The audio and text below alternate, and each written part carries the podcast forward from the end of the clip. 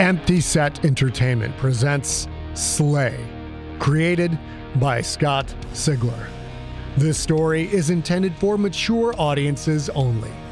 Listener discretion is advised. Hello, junkie. Good morning to you, or good afternoon, or possibly good evening. Depends on what time you are listening to this episode. Here we are with Slay, episode number eight.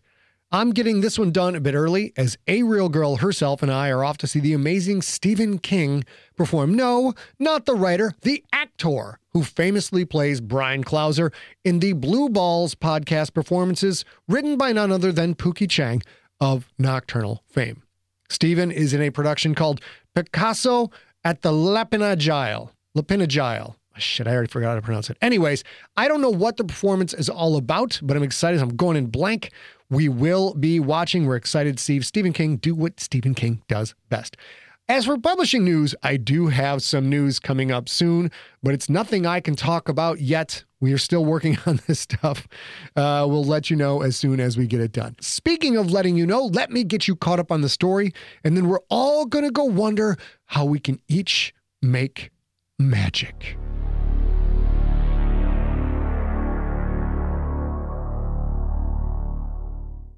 Previously on Slay. Lincoln Franks once worked for The Bastion, a mysterious organization that hunts and kills creatures of evil. Now, he's a freelancer, killing monsters for the highest bidder. But one client doesn't have to pay him. Lincoln's young son Samuel was kidnapped by Tommy Two Fingers, a supernatural bounty hunter. Tommy sold Samuel to The Shelf, a purgatory like place full of agony and horror. Callista made a deal with Lincoln. She would provide Samuel protection on the shelf if Lincoln did her bidding.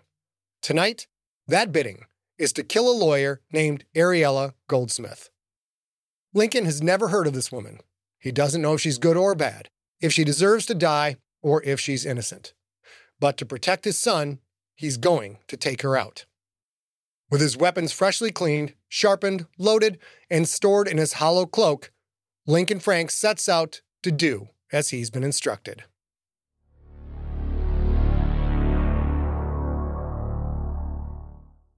Lincoln Franks stood on the flat roof of a brownstone that was easily worth 10 times what he had paid for his old church. Uptown, where the rich people lived. Doctors, business owners, old money, trust fund kids, and, of course, lawyers. Lawyers like the one Lincoln had come to kill. Ariella Goldsmith lived in the third floor flat of the brownstone across the street. Or so Callista had said. Lincoln would have to confirm Goldsmith's identity before he killed her. She could be an innocent, just like that kid Lincoln had spared at the warehouse. She could be purblind as well, just a regular, unenlightened schmuck who'd somehow pissed off Callista. Then again, Goldsmith could be fully immersed in the supernatural. She might live in the patchwork, for all Lincoln knew, coming to the human realm to do business and to cause misery. He took some comfort in the fact that Callista had few interactions with the truly innocent. Lincoln sensed Shitbird flying in, a black shadow crossing the starless sky. He raised his right arm. The big crow backflapped, landed lightly. Nothing around, around, around, Shitbird said. Place is as dead as your sex life, as your sex life. Give me a cracker. Of all the familiars in the world, Lincoln had wound up with a smart ass crow. Never mind my sex life. You sense anything else? Any meshwork? Protection spells? The big crow ruffled its feathers, dug its beak into one wing to scratch an itch. Lincoln waited. He'd been with Shitbird long enough to know when the crow was milking the pause for drama's sake. Sometimes Lincoln wanted to wring the stupid bird's neck. The crow finished the itch, tilted its head, and opened its beak like a smartass about to deliver a punchline. One shiny black eye stared up at Lincoln. Some fibers, some fibers, Shitbird said. Tension knots on the windows. Be careful. Give me a fucking cracker. Lincoln dug a small bag of oyster crackers out of his pocket. He tore it open with his teeth as he watched the brownstone across the street, scattered the crackers across the flat rooftop. Shitbird dropped down to feast. The crow wasn't all bad, really. Where else was Lincoln going to find a scout to do aerial reconnaissance for the stiff price of crackers you got for free with takeout soup? Filaments were the basic ingredient of what the unenlightened called magic. Filaments were made from human emotions. Bad day at work, spouse cheating, some numbnuts cut you off in traffic, too many idiotic Facebook misinformation posts infuriate you. Each emotion created a certain kind of filament. The purblind didn't know the filaments were there, not even when special craftsmen known as pullers harvested them. Once harvested, spinners took over. Spinners turned filaments into fibers, greatly concentrating the emotional energy. From there, weavers got to work using fibers to make mesh, the true raw material of magic. Meshwork went into spells, gave objects special abilities, gave weapons unique powers, etc. The more complex the spell or charm, the more types of fibers that were needed, and the greater skill required at weaving them into mesh. Goldsmith's flat had tension knots on the windows. Was she a full blown weaver? Maybe someone else had crafted the knots for her. Tension knots were simple enough sorcery. In theory, anyway, they were way beyond Lincoln's skill. Some filaments of paranoia, some of caution, some of distrust, some of protective instincts, all woven together into thin, invisible strands that could be stretched across doors, windows, any kind of opening, really. Touch them, and their owner gets an instant alert. Or, worse, they trigger a waiting spell. The presence of tension knots meant danger for Lincoln, but they also helped ease his mind somewhat. Ariella Goldsmith was likely enlightened, which also meant the odds of her being an innocent were low. Rare indeed was an enlightened who hadn't done bad things at one point or another. Still, it wasn't a certainty that Goldsmith had done anything to deserve assassination. Lincoln wished he'd had more time to investigate, but what choice did he have? If he didn't do what Callista ordered, she wouldn't protect little Sam on the shelf. The kid was 10. The only thing he'd done wrong was to have Lincoln for a father and Jacoby Franks for a grandfather. Sooner or later, Callista was going to make Lincoln cross a line that could not be uncrossed. Was tonight that night? Maybe. And maybe it didn't matter. The job still had to get done. Goldsmith was a stranger. Sam was more important than anyone else. If innocent people had to die to keep Sam safe, then that was a risk Lincoln had to take. Three o'clock in the morning. No traffic on the street, no pedestrians either. No nearby bars or clubs. No wandering crackheads. No screaming bums. Not in this part of town. At night, rich people slept. Probably because they needed their rest to properly fuck over anyone and everyone who was not rich. Yes, the target's windows had tension knots, but other than that, Lincoln saw no security. No bars across the windows, no watchers on the roof no guard or doorman. If there were tension knots on the windows, the same were likely present on the front door, possibly even stretched across hallways. If he tried the main entrance and took the stairs, the target might have more time to react. The windows were the fastest way. Break in, find Goldsmith, kill her, get the hell out of there. Might as well get it over with. Integumento, he said, the black shroud formed, hiding his face from the world. Lincoln pulled his cloak tight around his shoulders.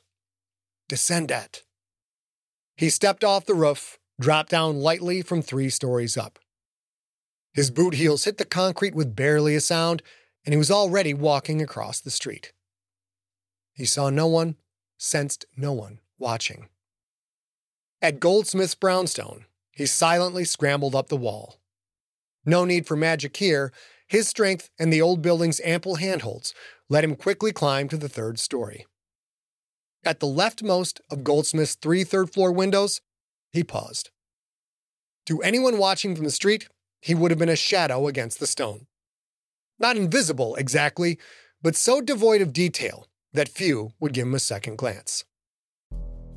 In the climate ravaged world of 2072, the city of Pura stands as a miraculous green haven. Pura is a geoengineered paradise that protects its fortunate residents from the global catastrophes of heat domes, fires, floods, and droughts.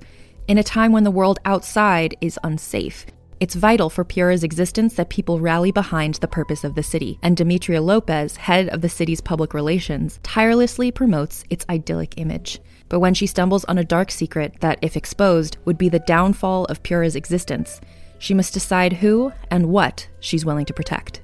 From Wondery, the makers of Academy and Dr. Death, The Last City stars actors Rhea Seehorn, Jeannie Tirado, and Maury Sterling. Follow The Last City on the Wondery app or wherever you get your podcasts. You can binge all episodes of The Last City early and ad-free right now by joining Wondery Plus.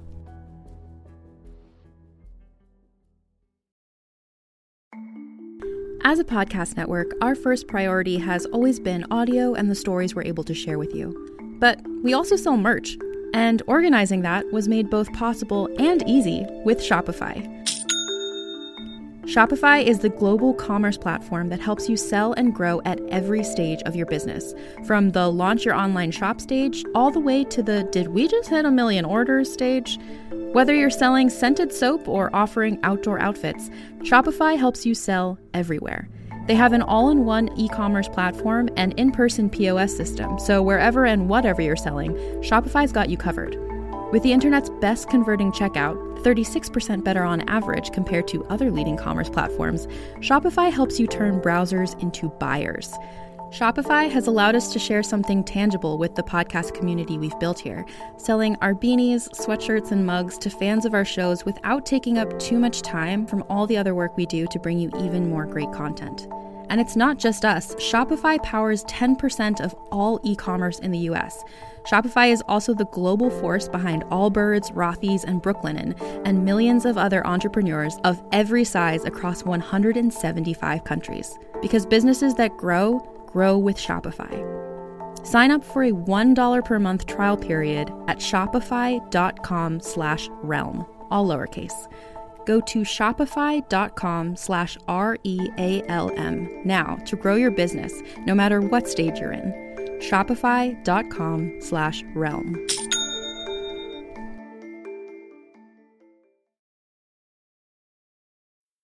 Lincoln breathed in through his nose, a long, slow, measuring sniff.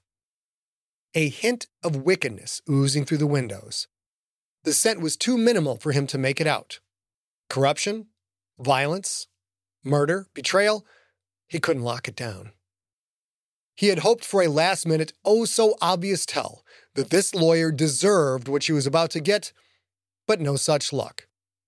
And once he went through that window, once he broke those tension knots, the die was cast. He sensed the presence of the knots. He could try to unravel them, but he knew he'd fail. Whoever had woven these strands had more meshwork ability than he, and by a long shot. The only way through was, well, through. Lincoln slowly, carefully, leaned enough to peek into the windows. Inside, every wall had floor to ceiling shelves loaded with books both big and small. No knickknacks, just books. In the center of the room, an antique chair sat next to a tall, antique Tiffany lamp. He reached into his cloak and drew Bastard Maker. The bearded hatchet was his favorite tool for close quarters work. Magda had sharpened it, rejuvenated its mesh. The hatchet hummed with quiet power, thirsting for fresh blood. Lincoln drew back, ripped Bastard Maker down. The blade sliced tension knots, crushed the wooden window frame, and cracked glass, all in one fell swoop. The same instant, Lincoln was through and in. No burglar alarm, no immediate blast of magic to drive out the intruder. He quickly shuffled to his left, away from the window, his boot soles crunching on broken glass. He paused, opening his senses, expanding his awareness, searching for the result of cutting the knots. Nothing. Maybe some luck had finally come his way. Some of the books looked old, very old. Lincoln could taste the magic in the air. One door out of the library, and it was closed. Time to find the lawyer and send her to her end. Lincoln took one step forward, then another, and then he stopped. He heard something, something like the soft creak of old leather, the crinkle of ancient paper. He sensed the invisible waver of meshwork. The library door swung inward. There stood a woman, perhaps mid 30s, wearing only a black nightgown, one hand clutching a necklace of thick turquoise chunks, the other hand gripping the door handle. Her short, blonde with dark roots hair was swept over the top of her head, a haircut that spared no expense and looked fresh from the stylist, even though she must have been asleep only moments before. She stared. Lincoln sniffed. She smelled of wickedness, to be sure, but was it enough to merit a death sentence? Her eyes narrowed. Callista sent you? He said nothing. His fingers adjusted on Bastard Maker's haft. Well, you sure aren't here to deliver a pizza, the woman said. I've been expecting you, asshole. Her necklace flared with crackling green energy. Lincoln knew he had waited too long. He rushed forward. The blow hit him from the left, sent him flying across the room to crash into the far bookshelf. The one two impacts dazed him for a moment, but only a moment. He scrambled to his feet. If he hadn't been wearing his armor, he'd be a bag of broken bones. The room filled with a soft emerald light. In that light, Lincoln saw a row of books curve away from the shelf like a rectangular tentacle. The row shot toward him, tomes pressed cover to cover, rustling with the sound of flipping pages. Lincoln sidestepped and brought Bastard Maker down hard. The blade sliced through a leather bound volume, splitting it in half. The books beyond that slice fell to the floor, as inanimate as they'd been only moments before. The rest of the books, though, recoiled away from him, curling back toward the shelf. Lincoln Franks had skills. He had worked hard to hone them, worked for years to hone them. And yet, it was an innate ability that was the only reason he had survived all those years fighting for the Bastion. An intuition of coming danger, something that only happened for him in combat. That same instinct made him throw himself forward. Another book tentacle whizzed over his head, this one coming from the right side shelves. He tucked and rolled, came to his feet next to the antique chair. He started toward the woman, but the curving book tentacles crisscrossed in front of her, protecting her, crisscrossed in front of the window, cutting off his escape. Books flew off the shelves, a blur of bound volumes smashing into each other on the other side of the chair. The books stuck, creating a fast growing, paper flapping shape that extended legs, then arms, then what passed for a head. A head with an upper jaw whose spine read, The Odyssey. The lower jaw book was edge out, the white paper sharpening into pointed teeth. Just like that, Lincoln found himself facing a hulking, eight foot tall golem made of books. The big book head turned toward the woman. Your wishes, master. The woman looked at Lincoln. Kill this intruder. The golem swung a hardcover fist full of pure power. Lincoln stepped back, dodged the blow. His back thudded against the now mostly empty bookshelf. No room left to maneuver. The golem stepped forward, tossing the antique chair aside with one arm, the Tiffany lamp with the other.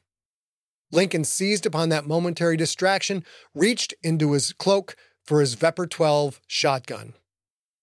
Firing one handed, there was no hope of accuracy. But the golem was only a few feet away, and it took up half the room. Lincoln fired low, let the weapon rise from recoil as the 10 round magazine emptied in two seconds. A line zipped up the golem's front, double aught buckshot ripping through covers and paper alike, filling the air with madly swirling confetti. The golem kept coming forward as if it felt nothing at all, which, in reality, it did not. It was an inanimate object brought to life by this woman's magic. Again, a big bookish left hand swung forward. Lincoln ducked under it, but too late did he see the right hand rushing in. It swatted him like a rat, sent him flying into the wall. His body shattered wooden shelves, the shotgun tumbled away. He crashed to the floor, realizing that first surprise hit had been little more than a slap. Now that the golem had been given a license to kill, it wasn't pulling its punches. Lincoln didn't feel the pain fully just yet. His adrenaline and training kept it at bay. But if he survived this, he'd feel it all too soon. A Bigfoot sole with the hardcover cover, Under Alien Skies read the title, came down fast. Lincoln rolled clear just before impact, swung a powerful backhand. The foot struck so hard that floorboards broke. Bastard Maker's ancient curved edge dug deep into the thick leg. Lincoln yanked the blade free, crouched for the next attack, keeping one eye on the lawyer and the other on his well read foe. The golem turned and came forward again, but when it stepped with the leg Lincoln had wounded, the limb buckled. Smaller books and chunks of bound pages popping free. The monster stumbled, regained its balance almost immediately, but by then, Lincoln was already a blur of motion. With both hands, he brought Bastard Maker down with all his strength. The hatchet split the golem's head, parting covers and pages, driving through the squat neck, all the way down to where a heart would have been had it been a living thing. The monster shuddered. But even with the hatchet in its chest, the books started to bind together, mismatched tomes knitting into new combinations, giving the golem solidity once again. If the monster had two or maybe three more seconds, it would likely have been ready to strike, to crush Lincoln into pulp, but one word from him changed the game. Caladium. Bastard Maker blazed with orange fire, fast and hot and undeniable. The golem's chest flared with flame, fist sized at first, then long tongues rose up from the chest to engulf the head, spreading down the arms and legs. Lincoln felt the heat billowing out, felt it caress his face, a blast furnace that had sparked to life in less time than it took to blink. He yanked Bastard Maker free, backed off, his boots crunching on broken wood and wobbling on thick chunks of paper. Flames flicked high, spread out across the ceiling. Extingue! the woman shouted. The flame wafted out, gone as fast as it had appeared.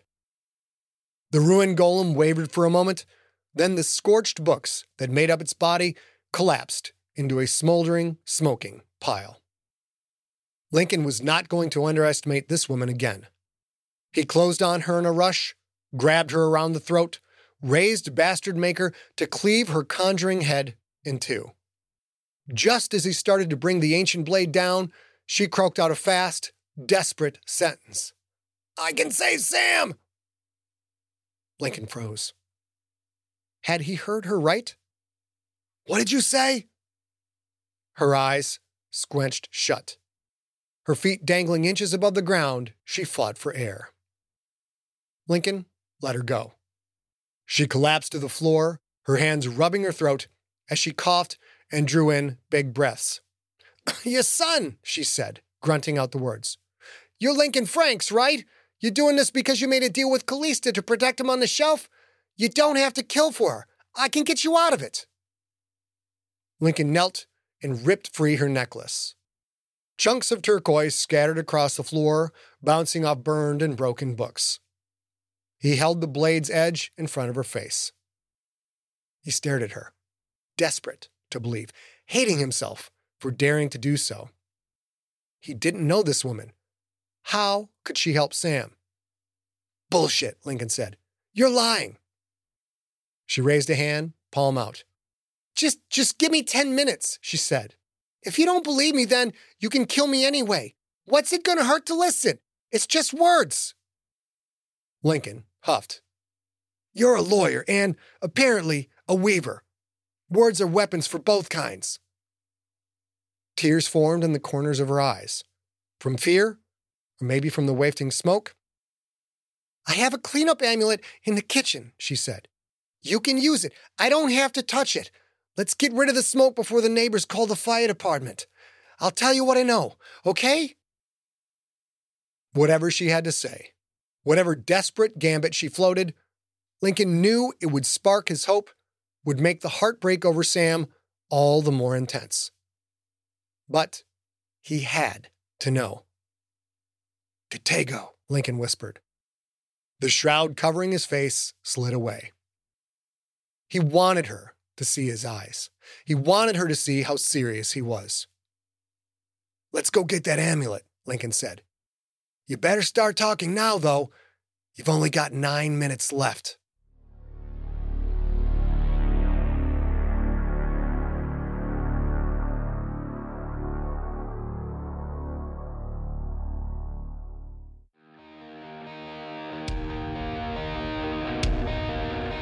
Have been listening to Slay, created and read by Scott Sigler. Copyright 2023 Empty Set Entertainment. For more information on the author and more books, visit scottsigler.com. Theme music is the song They're Watching Me by the band Superweapon.